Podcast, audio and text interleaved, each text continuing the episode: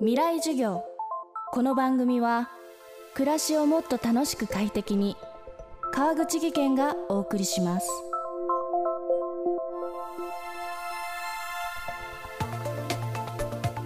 2021年11月作家で僧侶の瀬戸内寂聴さんが亡くなりました。ジャパン FM ネットワークでは2007年からおよそ10年にわたって寂聴さんのラジオエッセイを放送しました。今週はその肉声を再構成してお届けします。自叙伝や人物伝で名を挙げる一方軽妙なエッセイでも人気を集めた寂聴さん。出家して僧侶になってからは人生相談の達人としても知られました。そんな寂聴さんの晩年のライフワークとなったのが古典「源氏物語」の現代語訳です。源氏物語は紫式部が1000年以上前に書いたとされる世界最古の長編小説。寂聴さんはその現代語訳に6年以上もの歳月をかけました。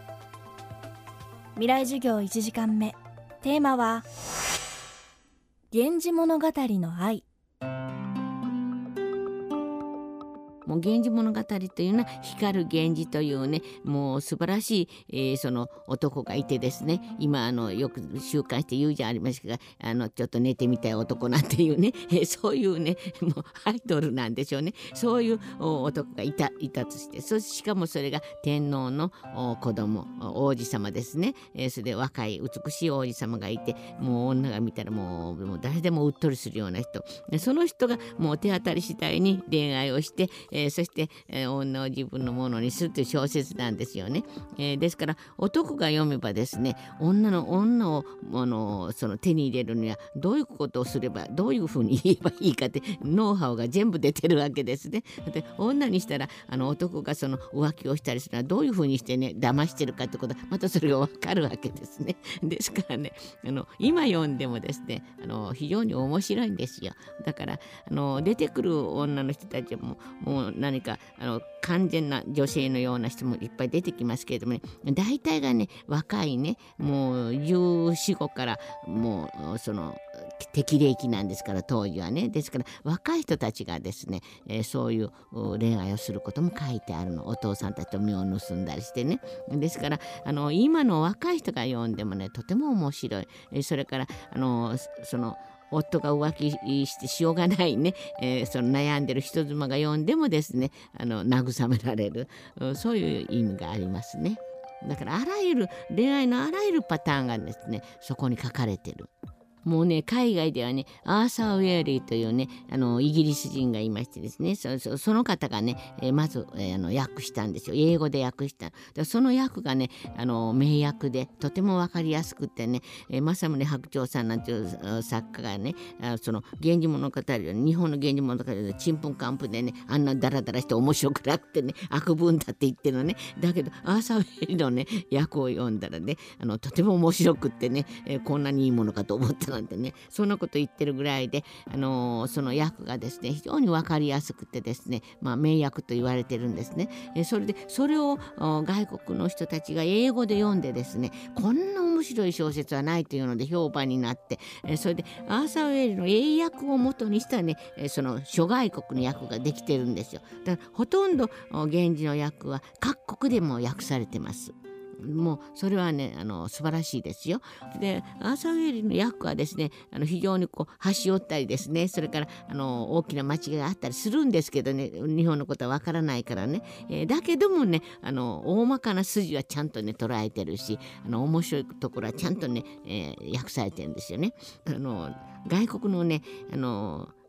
新聞記者とかねあのこういうあのテレビ界のねあの放送界の人たちがですね日本にたくさん今来てますね。でその人たち記者クラブって外人記者クラブっていうのがあるんですよ。でそこでねあの私招かれてねお話しに行ったことがあるんです。その役ができた後ね。そしたらね皆さんが私にこうこういうふうに質問なさる時ねもう我々はねあの外国から日本に派遣される時はね必ずね上司からその自分より偉い人からですですね。お前はこれから日本へ行くからね。まず「源氏物語」を読んできなさいって言うんですって。それでね「源氏物語」を読まないとですね日本人の感性ね感情の感性ね感性がわからないしそれからあの思想がわからないしですね習慣もわからない。だからまず「源氏物語」をね読んでいけって言われてねもう一生懸命ねそのね そういうのねその英語の「源氏物語」をねもうもう一生懸命あの勉強してね読んできて、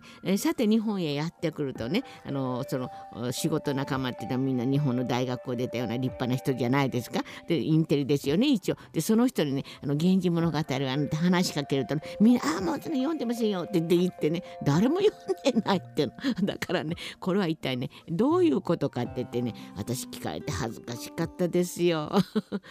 だからその日本人はね本当にね読んでないのね。でも外国の人はねあの一応ね読んでます。未来授業今週の講師は作家瀬戸内寂聴さん。今日のテーマは源氏物語の愛でした。寂聴さんの源氏物語は全10巻講談社文庫から発売されています。明日も瀬戸内寂聴さんの授業です。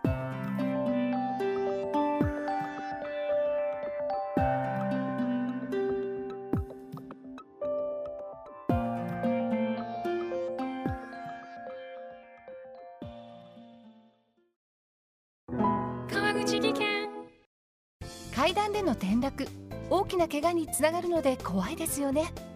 足元の見分けにくい階段でもコントラストでくっきり。白いスベラーズが登場しました。皆様の暮らしをもっと楽しく快適に。川口技研のスベラーズです。未来授業。この番組は暮らしをもっと楽しく快適に川口技研がお送りしました